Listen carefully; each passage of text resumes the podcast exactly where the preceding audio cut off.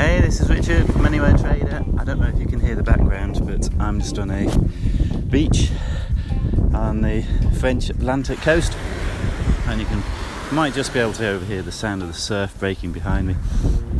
Watching um, the waves, it's one of really one of the most calming sounds I think I've ever heard. I love to hear that, and it's a deserted beach, sunny deserted beach this morning.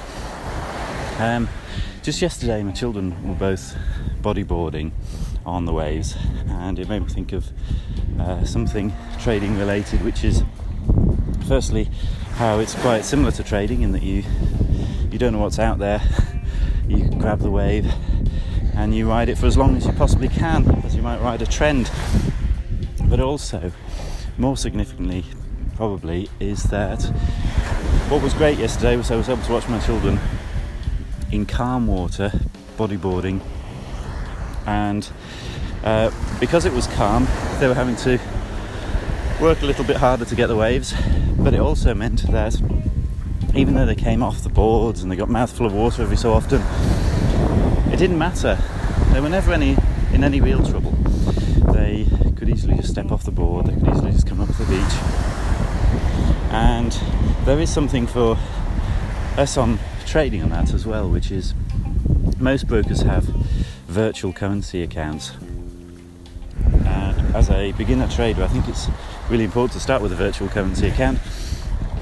Uh, it means you only make virtual wins, but you also only make virtual losses um, of money that doesn't really exist. And I think you treat them right, that can be hugely beneficial.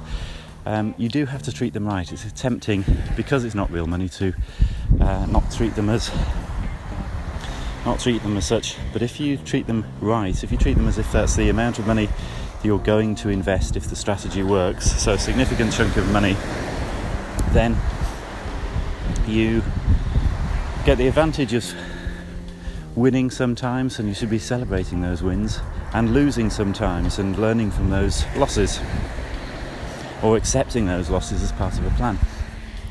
It's um,